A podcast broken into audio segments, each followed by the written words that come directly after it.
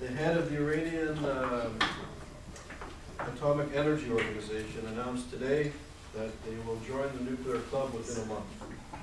So I don't know if it's true, I don't know if it's uh, in response to what's going on in Washington, but it's something, something to keep an eye on, it's interesting. As the Chinese say to their Who enemies, Who announced that? the Iranians announced. The Iranian, The head of the Iranian Atomic Organization, uh, uh, the head of Iran's Atomic Energy Organization announced today that they'll join the the World Nuclear Club within a month. And he inferred that they'll have uh, weapons, because no country would think about attacking Iran after Iran's membership in the club. It's a direct quote. So, interesting, as they say. Um, and one other announcement, I- if people can please put on their calendar, I urge you to come. Uh, Professor Asher Susser will be speaking on the twenty-second of April at four fifteen. Um, and we're gonna have a reception, and it's the uh, annual Professor William Prusoff lecture. Professor Prusoff was actually one of the first uh, financial backers of the notion of ESA. And he's a professor emeritus, he's a professor of pharmacology, and created the first generation of antiviral medication. And he's a very, he's, not just because he helped ESA, he's just a very special, uh, humble uh, man. And uh, it would be nice if people come out to support the event. Uh, And he'll be, uh, Professor Prusoff and Professor Susser will be given the annual uh, prize uh, for the Prusoff lecture. Okay, so today, we're grateful and honored that uh, Kenneth Stern is with us. Today, Kenneth Stern will be speaking about the new interdisciplinary field of hate studies and its relevance to understanding and combating anti-Semitism. Uh, Ken Stern is the Director of Anti-Semitism and Extremism at the American Jewish Committee. He is a- an attorney by training, and he's also a lecturer at colleges and universities across the country.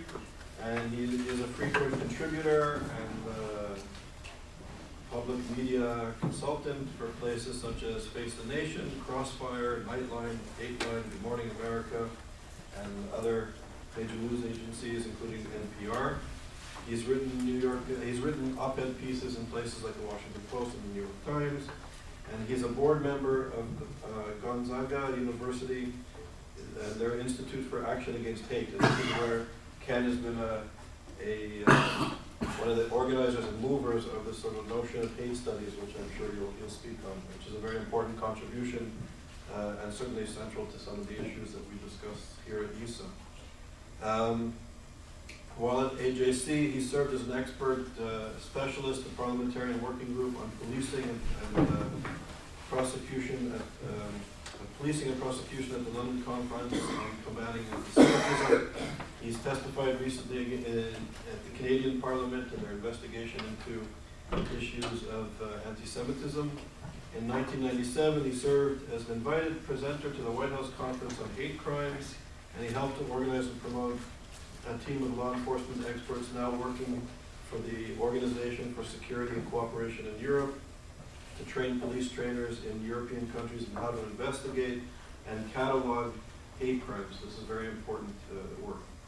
Um, and the list of Ken's accomplishments goes on and on, including all sorts of distinguished awards and, uh, and honors. And he's widely published. He's author of uh, many books and, and articles, and we're honored that you're here. Thank you. Anyway, thanks, Charles. Uh, I you, you know, the things you stay in a place for twenty years, and it looks like you actually accomplished something. But, um, anyway, it's a pleasure to, to be here and to spend time with you. I'm, I'm really, I'm a great fan of what Charles has been able to accomplish here, so I'm I'm really glad to be able to come up and, and speak with you and, uh, to share some, some thoughts on common concerns. Um, let me, let me tell you about how hate studies actually came together. It's a sort of an interesting story, uh, because it does tie in directly with dealing with anti-Semitism in, in, an important way. There, I don't know if you folks remember, but back in the late seventies, there was a compound established in uh, northern Idaho, uh, the Aryan Nations compound, which was had a lot of, of uh, problems associated, with a lot of uh, dangerous things that came out of it. But one of the things that happened when it started um, really organizing the community there was that there was a parish priest, a guy by the name of Bill Wassmuth, who was very upset with the idea of what the Aryan nations folk were doing. And Bill, for all his efforts in trying to organize people to push back against the white supremacists in the community, um, had his house firebombed by these guys. And Bill was the type of guy that, just, you know, got angry. So it took him about two years, and he put together, he left the priesthood and put together this incredible organization, um, which unfortunately no longer exists, but for about 10, 15 years, it really was a model of how to deal with groups like this. It was called, horrible name of a great group, Northwest Coalition Against Malicious Harassment. And what Bill did is he put together uh, groups like AJC and ADL and labor uh, representatives and uh, law enforcement officials and others to try to figure out how do you push back against the mainstreaming of hatred, how do you marginalize the white supremacists, how do you push back against the anti-gay ballot initiatives which are coming up in the Northwest, and we did it regionally, from Oregon, Washington, Montana, Idaho, and then expanded into to Colorado. Um, and so Bill's conference is one I would always go to and I would participate in. And one year, he asked me to give a keynote, and I said, sure, what do you want me to talk about? And he said, well, challenge us to do something. And my response was, well, you the guys that I hold up to a model every place else when they talk about how do you organize against these groups in the community.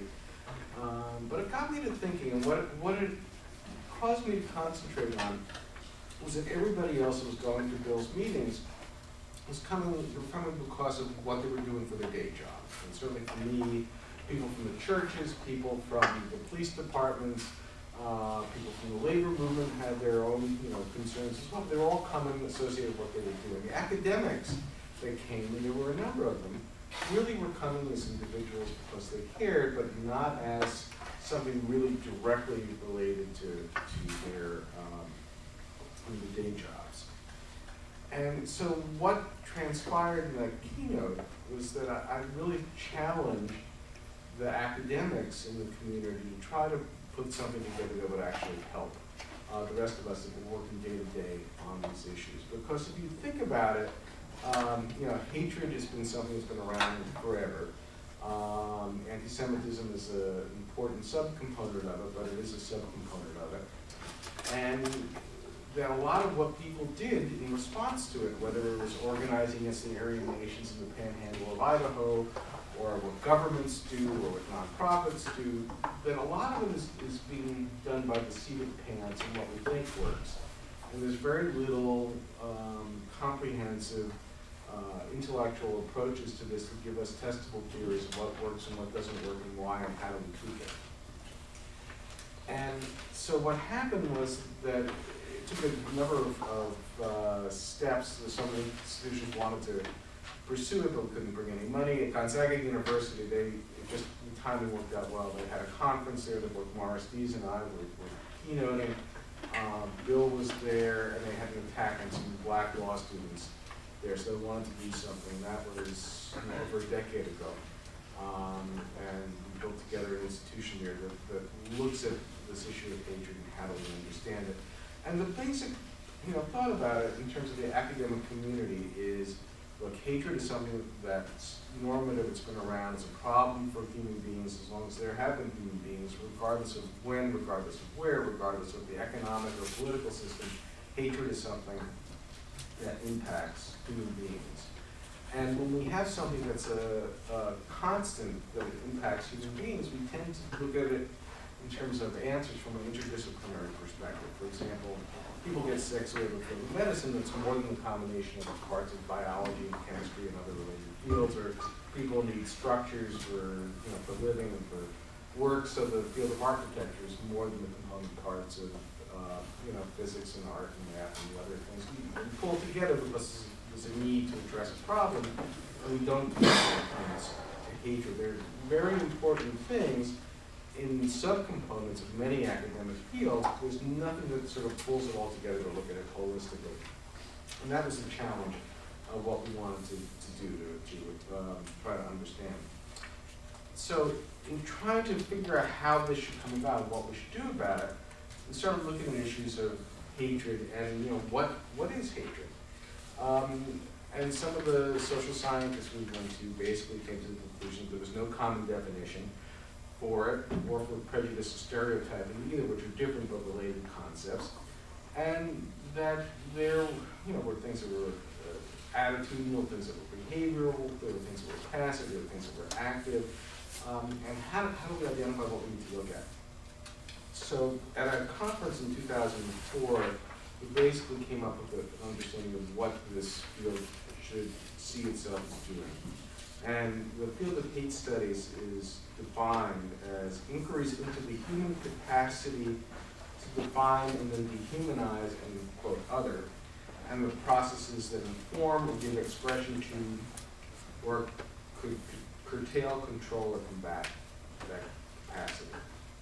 Um, with that as sort of the goalpost of what it is we wanted to look at, there were some things that we felt confident that we could say about hatred before the beginning. One is that it's a, again, it's a normative part of the human experience. There's a HAC poster that we use sometimes after a hate crime that's cuddling, you know, little babies in diapers of different skin colors, and the, the tagline is "No one is born hating." And I really detest that poster because I think it sends the wrong message. It's, I think hatred is a normative part of who we are. We may need some help in figuring out who to hate. Um, but, you know, just like people aren't born speaking either, and at a certain point you're expecting to develop that capacity, I think we're all hardwired in terms of hatred, whether we give expression to it, how strong, how strongly it affects us. You know, that, that are those are things that we can discuss, but the, uh, I think the historical record is pretty compelling, at least to me, that how we deal with people that we define as others um, has not been a good track record. Second thing that we felt pretty comfortable about is that frequently hate of others is expressed as love of self. And if you, anybody who wants to spend the time looking at the writings of David Duke or Louis Farrakhan or others, can find ways of saying, I don't really hate these folks, I just love you know, black folk, white folk, whatever.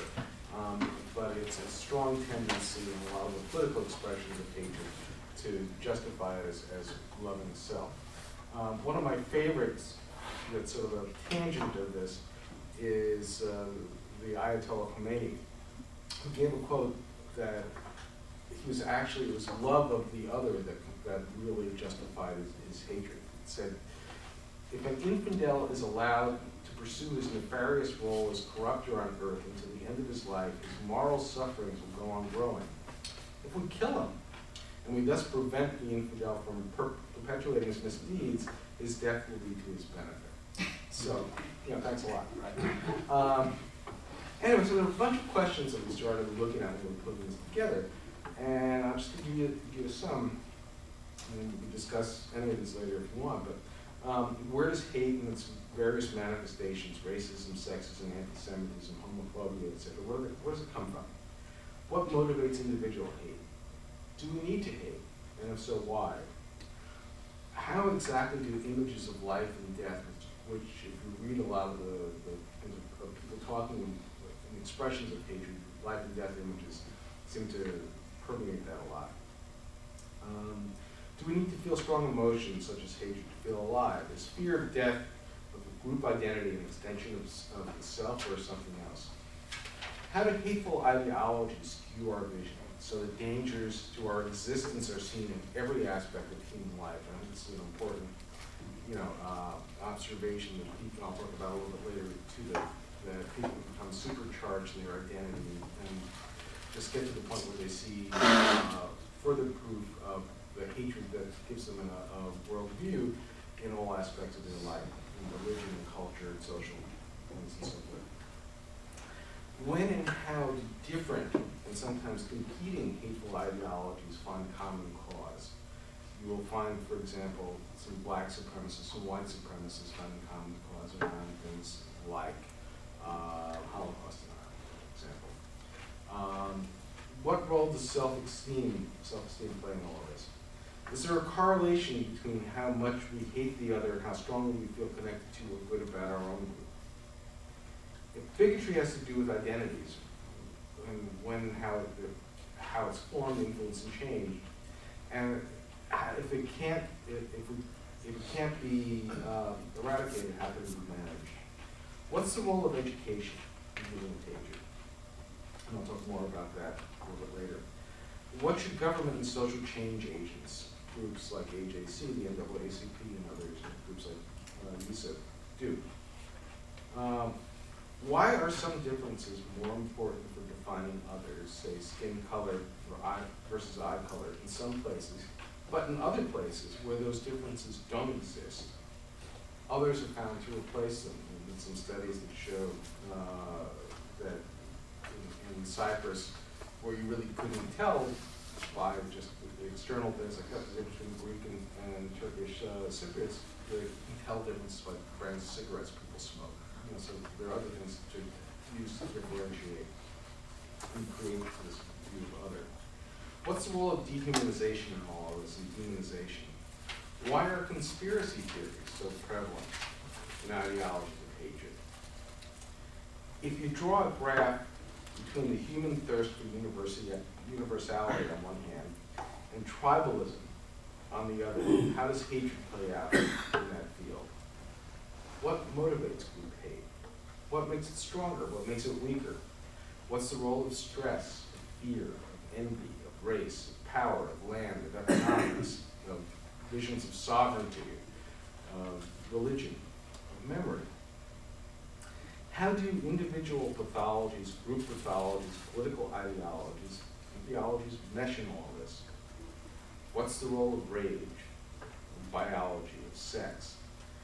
When and why do people act differently than they feel about issues of hatred? There are some studies, social psychology studies, that show that uh, somebody who's a restaurant owner said they wouldn't serve Chinese people back in the I think it was 50s or 60s, but they did. People that have black friends at work but don't invite them home. Or people that were, when David Duke was running, said they wouldn't vote for him, but actually ended up voting for him. Is hate ever a good thing? And you can make the argument that it might, you know, look at World War II, you know, there's certainly hatred in Germany on the American shore. I would say that's probably a good thing. Um, what is the role of politics? How do concepts of nationalism and patriotism fit in? And there, there are whole slew, I mean, of endless questions of how we look at hatred and the roles of different aspects of society. Uh, you know, just to, to pick out one, you know, uh, Charles and I were talking a little bit before about the issue of uh, law and different countries that criminalize aspects of hate, such as Holocaust denial. Um, on one hand, you could argue that sets a normative sort of boundary of what's acceptable. On the other, you could argue that what it does is it, it actually disempowers the ability to combat hatred because what it does is it says, we're going to prosecute something, and therefore, um, and the, the cases have shown that there's very little in the way of prosecution that take forever, then you have political leadership that's disempowered from speaking out because it says, um, you know, that there's a legal process. So how do governments, what's the best way for governments to deal with this? Um, are there ways that governments haven't thought about dealing with hatred? I mean, look at the point, if you're gonna build something in a city, um, you have to have an environmental impact statement in terms of what it's gonna do to the land, the air, the water, and so forth. But there's no sort of overarching mechanism to say, if we're gonna build something, a park or something else, is there something that we can do to deal with communities that may not uh, have connections with each other, that may have stereotypes about each other, to be able to bring them in a way that hasn't been done before? Um, I haven't seen any quantification by government or elsewhere in terms of what hate costs. If you add up that figure, and I'm not exactly, I'm not an economist, I don't know how you compute it, but I would think if you did add up the cost of hatred, it would be astronomical. So part of the problem, thinking through all these questions and there are many others I can lay out for you too, is we tend to think in the academic community in very siloed ways. And I think in society as well. If we see it as a medical disorder, then, you know, psychology and psychiatry are the cures of economics of the problem, and we wait for the next upcycle. If it's a political event, we wait for some political change. You know, if it's a problem with the Aryan Nations folks, you call the FBI. And if you see it as a educational problem, then you look at education as the total answer. If you see the, the problem is on an individual level, again, you look at psychology as the, the academic field, if you see it as a group phenomenon, you look at the sociology of it. If you see it cultural issue, you look at the, you know, call the anthropologist. If you see it as a political problem, you call them the political scientist. If you see it as a moral issue, you call them the philosophers. But very few academics in these different fields are looking at this all together. It's all very, very siloed. Um, and that's, that is a prescription for disaster if you're looking for testable theories about how you should approach all forms of hatred, including obviously anti-Semitism. Um, so what we did, and I'll give you a little taste of it, in two thousand and four at Gonzaga, is we pull together academics from different fields and experts on anti-Semitism and racism and so forth as well. And we said, okay, so if you're gonna build an interdisciplinary approach to give us these testable models, what do the different academics, uh, silos, what do they have to offer for this? How do they work and what would the, what component parts of this larger picture would they contribute? And just to give you, you know, a few, um, history was where we started with. Um, and that, for us, was given the overarching reference of how hatred is worked throughout history, throughout time. Um, it helped understand the triggers, what events and, and uh, parameters can um, be a catalyst for or uh, help define the launching of, of, a, a spike in hatred uh, or the acceptance of hatred, the normalization of hatred. You know, the, the um, collapse of the peace process back in you know, the early 2000s was a precipitating excuse or event for a lot of attacks on Jews, for example, in, in Europe. Um, know, so how do you look at events and understand them? History is also useful to look at how uh, references to historical memory are used to promote hatred. And uh, again, Holocaust denial is a prime example for the distorting of, of history. But you have other examples as well of how history is taken uh, out of context and used to give an ideological uh, boost to the promotion of hatred. So, you know, there's a mine, uh, uh, a treasure trove of information there. Psychology is fascinating. What makes some, you think, see hatred as a normative aspect, what makes some develop hateful attitudes and not others? What are the differences? Um, and you have evolutionary psychology that basically says that everybody um, can do horrible things, not only hateful, you know, express hatred, but actually do things that are horrible based on their hateful um, views in, in the right circumstances. Um, but how do you understand those things that, that motivate people, that you know, makes them altruistic, makes them given to hatred and so forth? Um, one of the, the more interesting debates I had, we were mentioning about NPR years ago, um, right after the Oklahoma City bombing, I was on a NPR show with a guy named Jim Coates, who was a uh, reporter for the Chicago Tribune, who wrote this book about the skinhead and he wrote about it in an effort to shoo people away from, from this type of stuff. And it was one of Timothy McVeigh's favorite books. Mm-hmm. And Jim was, was horrified that what he wrote to say as a warning, he took it as a Bible. And so on the show, we basically agreed about everything about the militia movement at the time, this is like 95, 96. And one difference that we had was he was describing the militia movement as the sort of the, the kids that were not successful, had alcohol problems, came from broken homes, and what happened, did this type of stuff. And I was saying, no, no, what we're seeing, we're seeing those folks too, but we're seeing some businessmen in some communities, some others that were, you know, sucked in as well. And, you know, we were, we were both right in the sense that um, what you had in a, in a movement, you had people brought in um, where they, you know, were brought in on sort of mainstreaming issues and they became animated with a lot of the conspiracy theories and so forth. And then you had the ones that decided to go out and act on it, rather than just to support the movement, which were also, you know, quite critical to, to the success of the militia movement at the time. And you're the ones that went out and actually did the, you know, the deeds. So you had in psychology, not just, you know, do you hate or do you not hate, but different types of activities and, and ways that people felt about the ideology that was motivating them.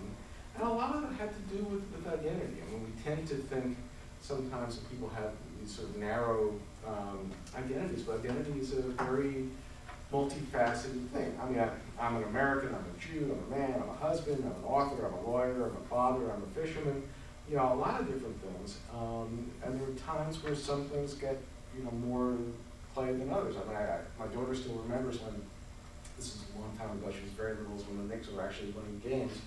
and it was a playoff game, it must have been in the late nineties, and I forgot she was on my lap. You know, somebody I jumped up, you know, cheered for something, and she went flying. Know, it's happened as well. It happened twice, actually. But, but for that moment, my identity, identity as a Knicks fan was more than my identity as a father, or so my, my daughter would allege. Um, you know, how do people get to the point where their identity gets so supercharged that they see themselves, you know, just they're living every breath for this particular vision that's motivated by this hatred? There's a lot in psychology that can tell us. Social psychology. You know, there's a ton of work going back to Adorno, um, Milgram, um, you know, a lot of different different uh, studies show us a lot of really you know interesting things. How symbols are important um, in, terms of the you know the whole um, uh, sort of manifestation of hatred and how it impacts people. You, know, you look at the history of anti-Semitism, the swastika in Nazi Germany, or Confederate flags in the South, or KKK crosses, or the dressing styles of contemporary skinheads. And it need not just be you know, things that are inanimate objects too. And one of the things that that um, impressed me when I moved back to New York from Oregon back in the 80s was when Ed Koch was running for uh, the return as mayor and talked about you know, Jesse Jackson after his Hymietown comment and saying that Jews and supporters of Israel would be crazy to vote for Jackson, which I think was a fair statement to make at that point. But what was happening was that nobody realized that it wasn't Jesse Jackson the man that people were concerned about. Was Jesse Jackson the symbol that people were responding to. So symbols, in terms of how groups see issues of, of difference and hatred and so forth, are very, very important. And the flip side of it is you have police in various different parts of the country that finally got an idea of how do you deal with uh, hate groups and communities, and how do you use the sort of social psychology of group identity to say, you know, not in our town. For example, was a, uh, the attack on the uh, Jewish uh, kid's room in Billings, Montana, when you had a, menorah on his window and the brick got thrown. There's a, a bunch of uh, KKK activity that preceded that, and you had a guy who was a chief of police who basically understood, because he had come from Portland where there had been a skinhead murder uh, a couple years before, this is what we need to do to build a community, to have everybody put the symbols like the Danes did in their windows, to push back and create this sort of group culture against hatred. So there are ways of social psychology that can, can be used. Um, if I had to ever go back to college, um, as a, instead of a political science major, I'm a social psychology major, massive stuff. Anyway, sociology, how groups uh, look at each other. I mean, there's some very interesting work there too. Just to pick out one, there's a, a woman named Kathleen Blee who wrote on the difference in, in Klan women, how they adopt racist attitudes versus anti-Semitic ones. And racist ones came from, you know, when you, when you interviewed them, you know, I was sitting on a bus back when I was a kid, and I heard this, you know, black kid did something that annoyed her. Um, and that was where they could trace back their racism to, at least in their own mind. With anti-Semitism, they didn't really know Jews, but came from all of a sudden this was a clear explanation of how the world worked, right? Ah, now I know it's the Jews pulling the, the strings of this or that. Um, so there's a lot in terms of sociology, other fields too, and I, I won't get bogged down in going through these, but political science, law, journalism, so forth. Um, education I want to spend a couple of minutes about, because I think there's a lot of of work that hate studies can do to help people figure out where education works and where it doesn't, because there's a lot of, I think, misconception.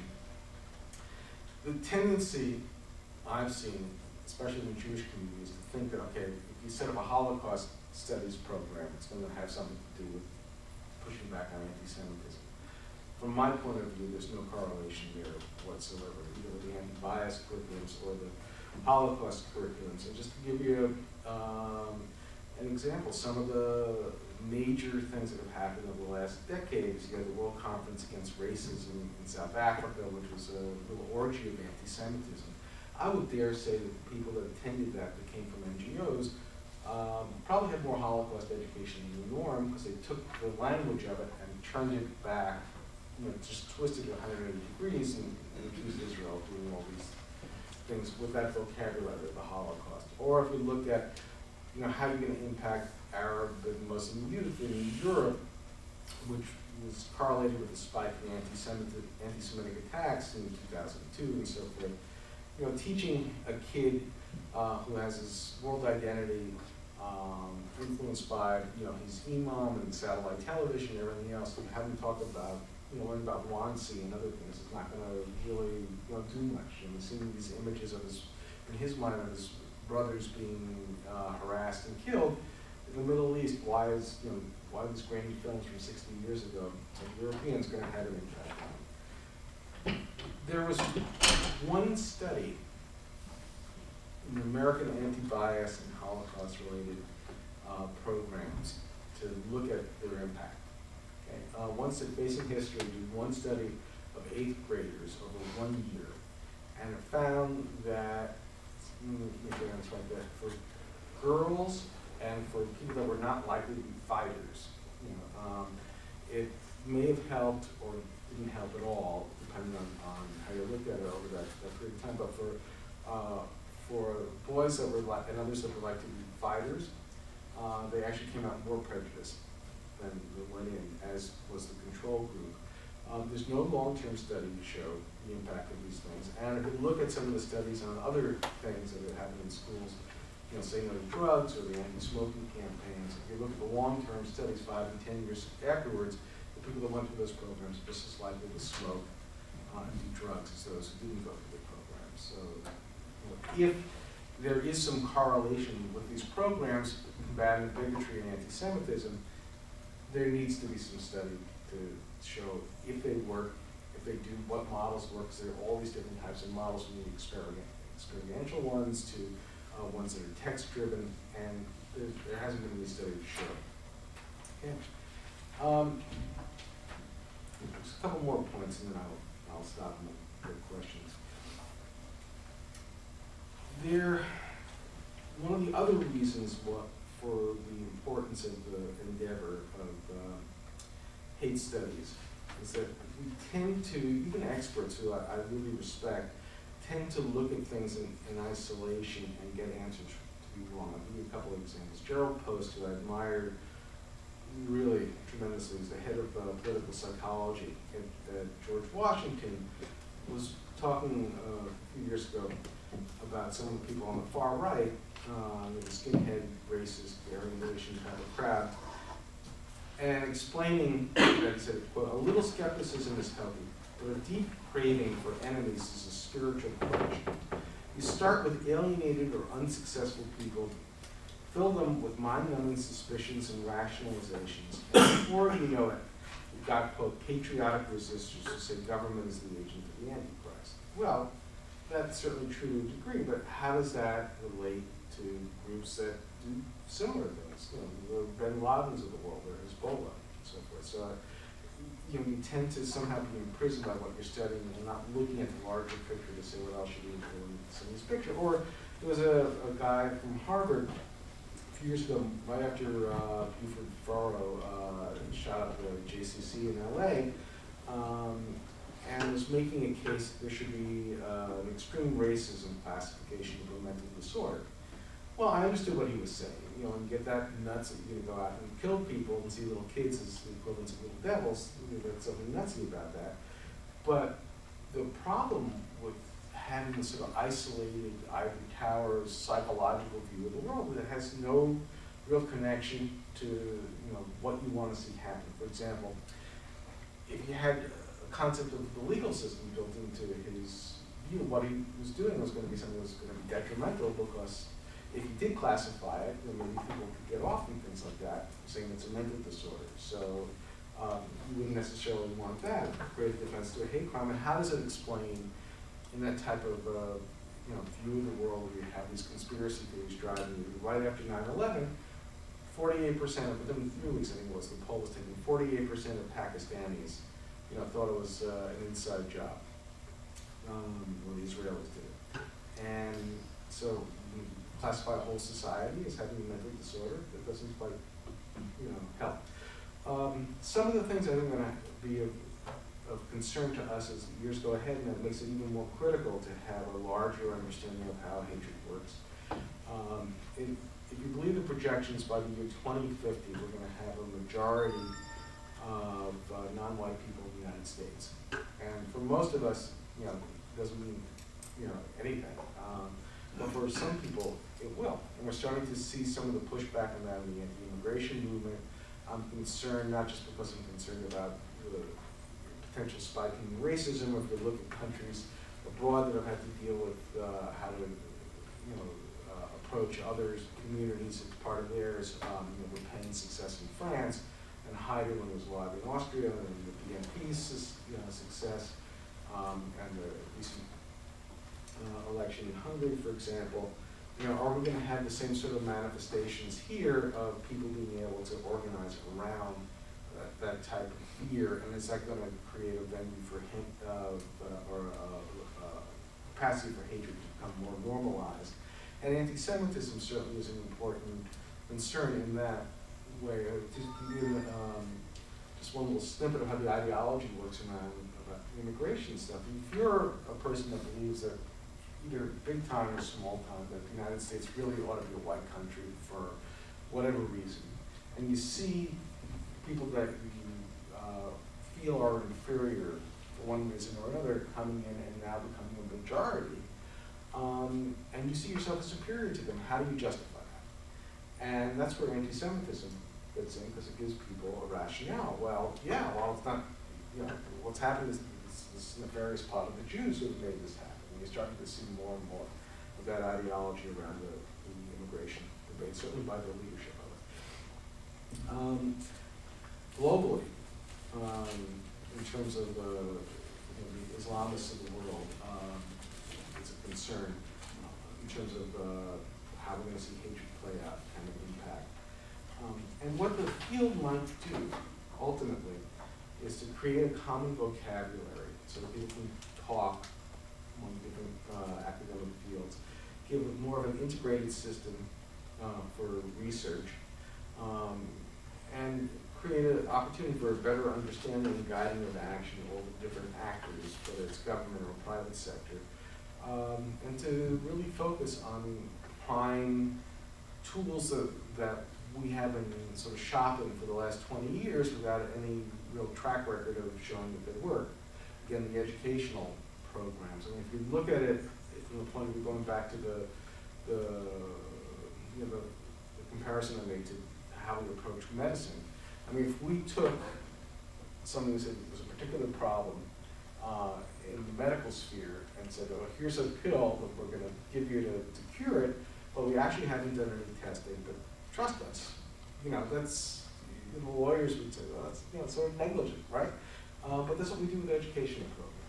And I, I, I see it as a critical need for being a lot smarter as our resources are getting smaller and as our challenges are getting uh, larger. Um, across the board for law enforcement and others as well. Um, on campuses where we've seen some manifestations, I will, you know, talk about that in question, some of it's been overblown in terms of the allegations of anti-Semitism on campus, but there certainly been some issues, and if we had this academic field of hate studies uh, that was incorporated in more and more campuses, it would actually give you the ability to have case studies on campus and people to take what they learn and apply it to what's happening in front of them, which I think will be a lot uh, more healthy way to, to approach things. Um, one final thing I'm, I'm just happy to, to share with you is that, um, we're gonna have a second conference on populating, you know, the field of hate studies two thousand eleven at Gonzaga. So I'm very eager to see the, the building upon the work that's already been done and to try to, uh, create more, uh, academic programs around the country. We already had a couple of classes at Gonzaga, interdisciplinary team taught about how to understand hatred. Uh, there's a second one that, that's, that just started up in, a business school, and our goal is to try to get, uh, different universities around the country to start adopting this model and working with us, and I'd like to see, my goal is, you know, ten years from now, to see like ten or twenty places looking at hatred holistically in this way, trying to get the different component parts. And if I look parochially from my, you know, my day job is dealing with issues of anti-Semitism, I can't think of anything that's more important. I mean, a lot of what we do on a day-to-day basis at a national agency, both reactive and proactive, um, but again, none of it is being guided by testable theories. A lot of it is being done by experience and what we think we know, um, and I, I, I think a lot of what we think we know is right, but we need to have the, the sharper minds are helping test and guide what not only what we as, as Jewish agencies should be doing, as the Jewish community should be doing, but what all the different actors that can have an impact on anti-Semitism, and particularly hatred in general, can do. Uh, you know, if you want to leave the world, um, with, you know, no more hatred than we're experiencing now. Anyway, let me stop there, because I talked long enough. Uh,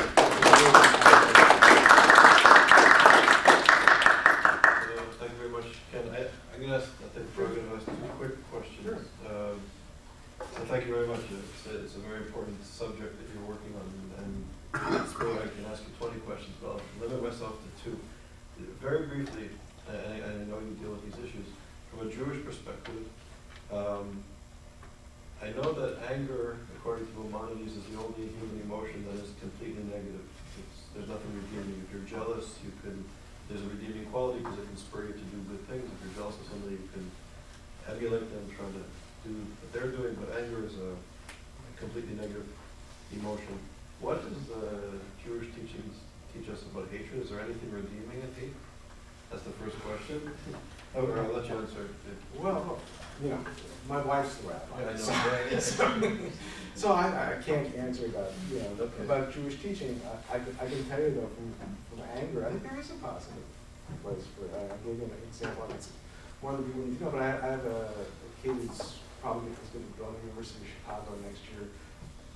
Really just, uh, tanked out in ninth grade, was, uh, you know, he was in a very good boarding school. And we finally opened him up to understanding what was in this when my wife and I got angry at, which we had not been before, so. I can point to the anger as a positive thing, as was motivating force. Second question. Um, You spoke about conspiracy theories, and, and and I think, and, you know, when you look at militia groups and radical Islamists, this is an important part of the ideology and how they gain supporters through conspiracy theories. And I'm beginning to believe that the greatest danger of radical Islam in the Iranian regime is not necessarily the nuclear weapon, but the, the sort of propagating of the protocols of the Elders in Zion and exporting it literally all over the world, and it's entering mainstream culture in the Middle East and now in parts of South America, South Africa, it's becoming the genie's out of the bottle, and I think this is extraordinarily dangerous. How do you engage, I'm using Obama's term, how do you engage with a social movement that believes in conspiracy theories? How, when you approach them rationally using social psychology and, you know, Western, uh, social sciences and, uh, an interdisciplinary perspective, how do you deal with a social movement that believes in conspiracy and is successfully propagating it and growing and using it? And there's no easy answer to that. know. Uh, I tell you, wh- when I think about this whole panoply of conspiracy theories and how they use it, I always come back to a bit of graffiti I saw my freshman year at Bard College, at a from Stall.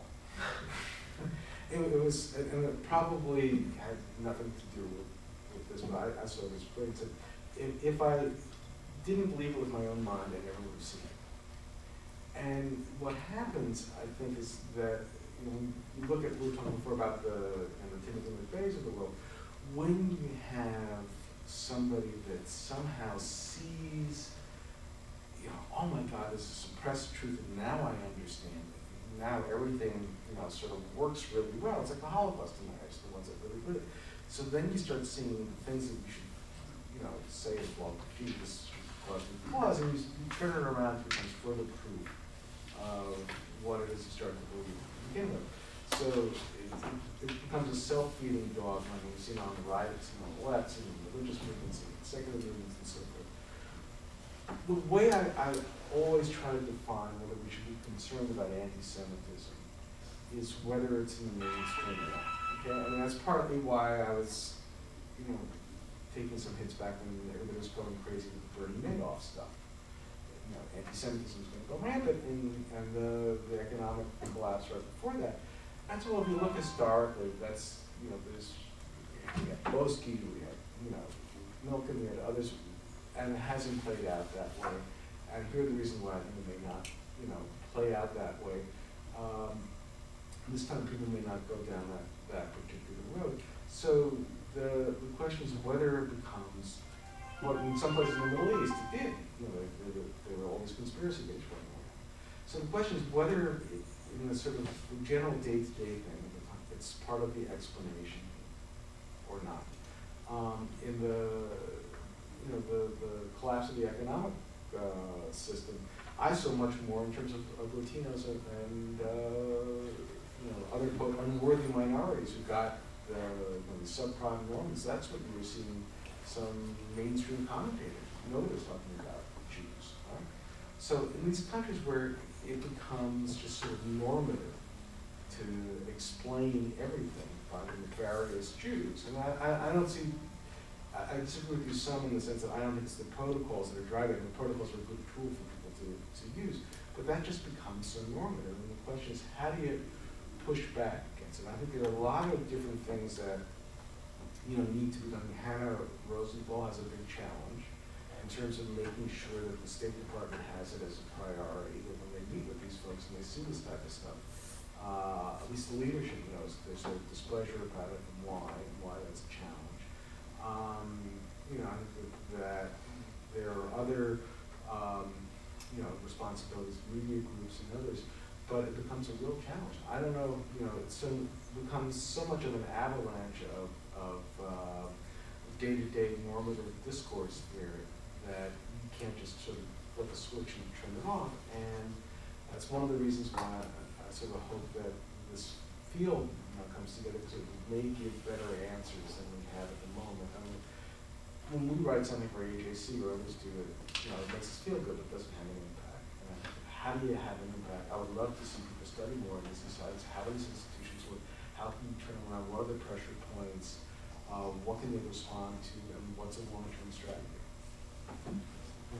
Um, highly agree with uh, the goals that you presented and the um, motivation for doing um, real research, not Mhm. only like talking about stuff. So I really agree with everything.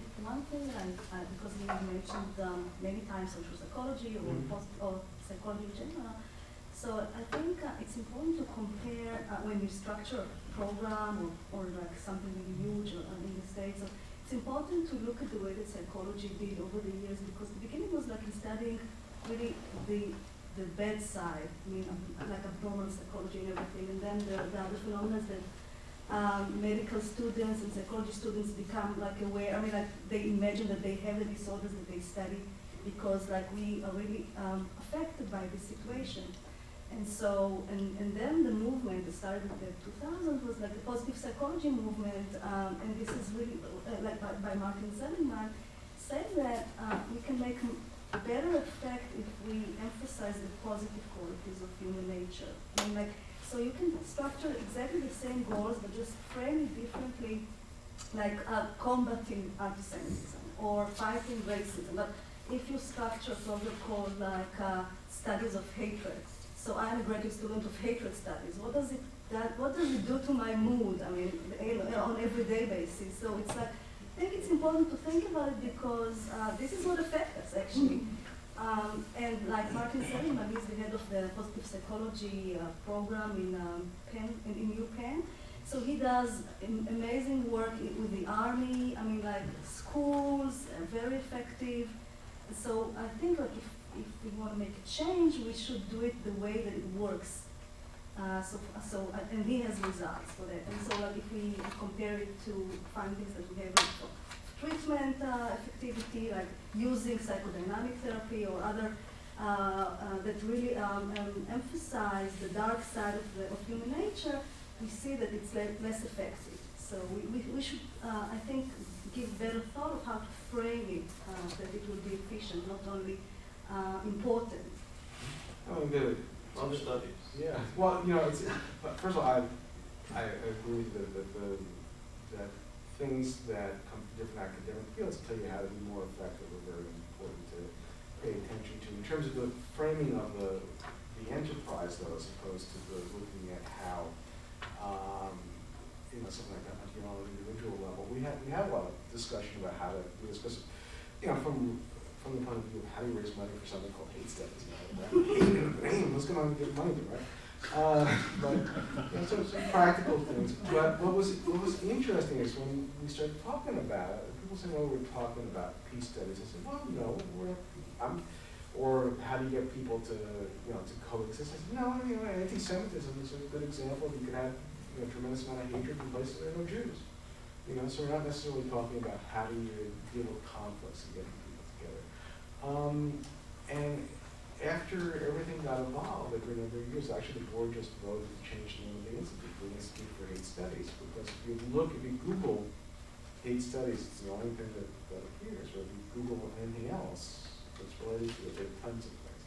And what, what we wanted to do is not only to be sort of unique, but also really to focus in the fact that human hatred is something really difficult to and it's something very important to look at to call for what it is. Now, in terms of whether you're dealing, whether, you know, dealing with an individual who comes out of a, you know, skinhead group, you wanna, you know, get to, you know, to be uh, a whole person, you know, back in society, whether you do a positive image or a negative image, and that's a different thing. But in terms of what we're calling this, I think the, the the board is- has it right, that it's an ugly thing, and we need to give it the ugly name. Professor Reyes. I have two questions also. One is, um, I was struck by your comment that we're born with innate DNA by nature. Uh, I was wondering, whether the Tutsi and Hutu. You didn't say anything about DNA. Well, it's implied. Hardwired. It's I said hardwired. hardwired, but. hardwired as close to, um, that, uh, the Tutsi and the Hutu did not have hatred for each other until the colonialists found it convenient. Uh, The, the, uh, the, related to that is the question of uh, tribalism in Africa. Usually, uh, hatred comes from some kind of envy about natural resources or something else. It isn't innate, I don't think. But you were sort of saying, well, we're born with it, somehow it has to come out. So that's my first question, is that really your position? Yeah, The second, I'll, the I'll sec- I'll it's a little, it's a very negative position, I think. Uh, nothing much can be done if that's the case, it has to come out somehow. Anyway, my second question is, does your day job interfere with your vocational interest? Because it seems to me that your day job, I would think, has something to do with anti-Semitism being somewhat unique.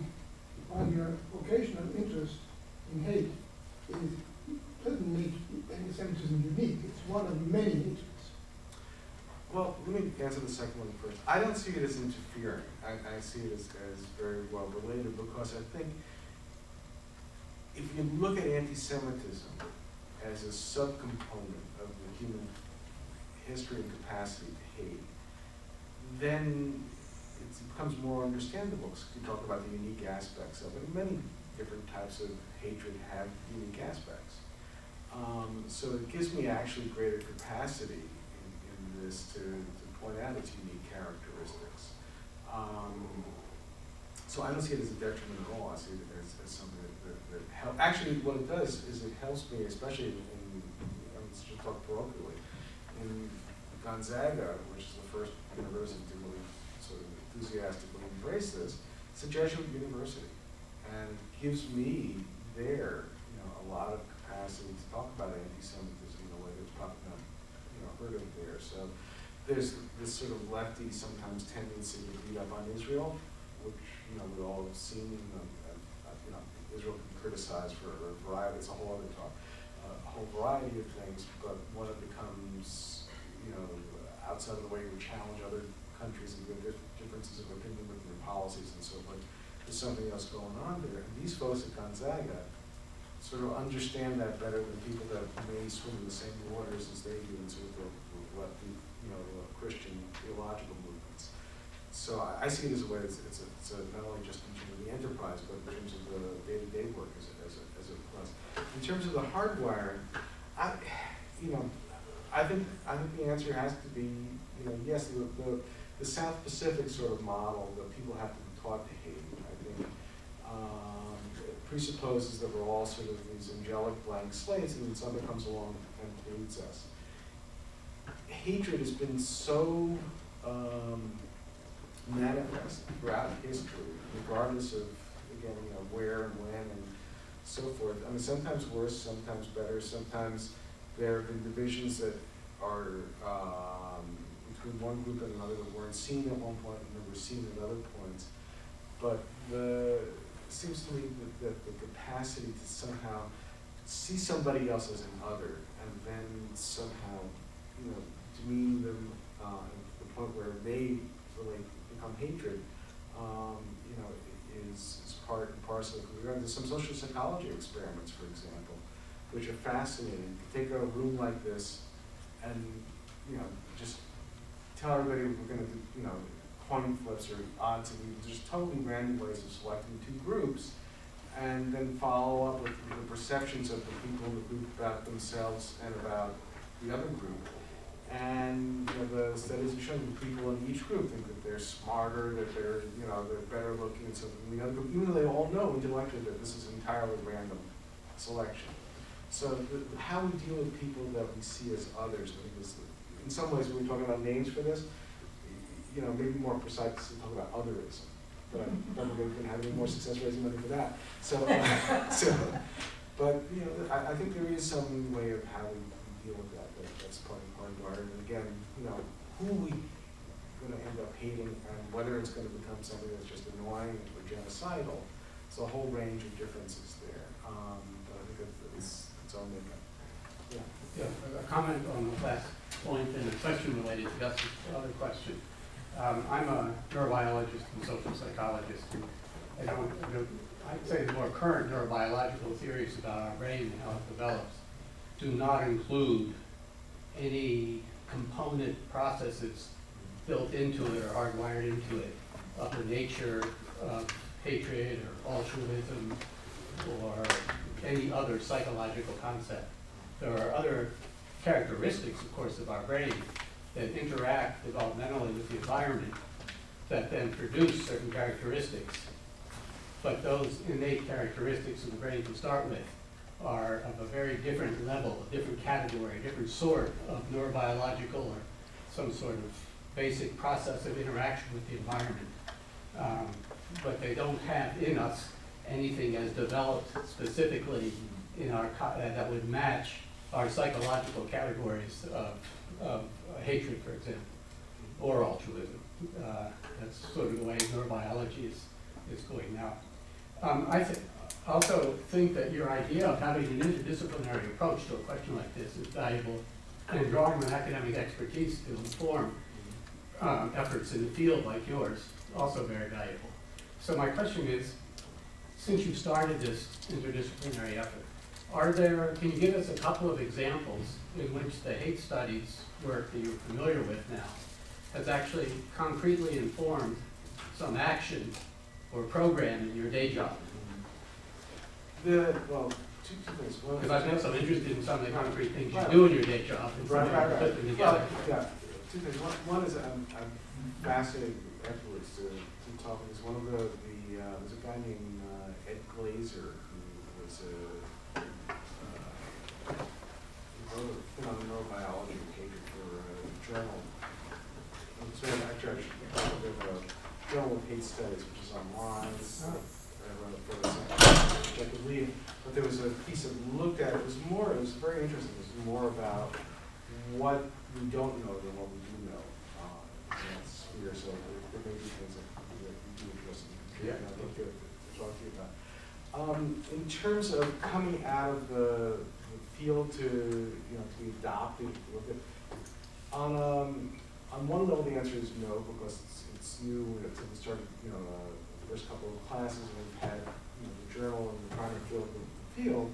Um, on the other hand, I, I think that the answer would be yes, and give you two examples. One of the things that was really fascinating to me was that there was a, at this first conference in two thousand and four, there were people that, from, um, a sociologist, and I forget, it was a political science or an anthropologist, were looking at similar things, but they never really communicated outside of their field. So in terms of the, the studying of it, I, I saw some positive things of connecting people from different fields, and saw overlaps, and saw things that they could use for each other in a way for, for research, so that, that was good.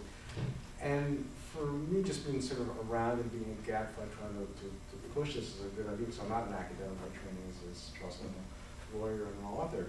Um, you know, I, I tend to pull what I can of what I've learned from this enterprise to, to, in my day job. Now, whether, it- whether hate studies hadn't existed, I would have come to the same conclusion, you know, maybe, but what I really do look at is I try to look at systemically when we're, um, making choices of what to do and what not to. I don't have what I would love to have, which is the ability to say, okay, here's what we think, here's the theory, let's go get a control and test it out and figure out somebody else is doing something Or you could just give us a flavor, if you, if you- if Sure. there's concrete actions that your Sure, committee sure, does. sure. that I you've done, um, uh, For example, there was a Israel apartheid week, was last week. Israel, what? Israel apartheid.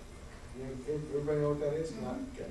There- There was, okay, I'll explain this, about, was it six years ago, seven years ago, uh, starting in Canada, there was a group of students that put together, uh, something called Israel Apartheid And part of what we know is the, trying to shoehorn the Israeli-Palestinian conflict into the, Yeah. the, part- you know,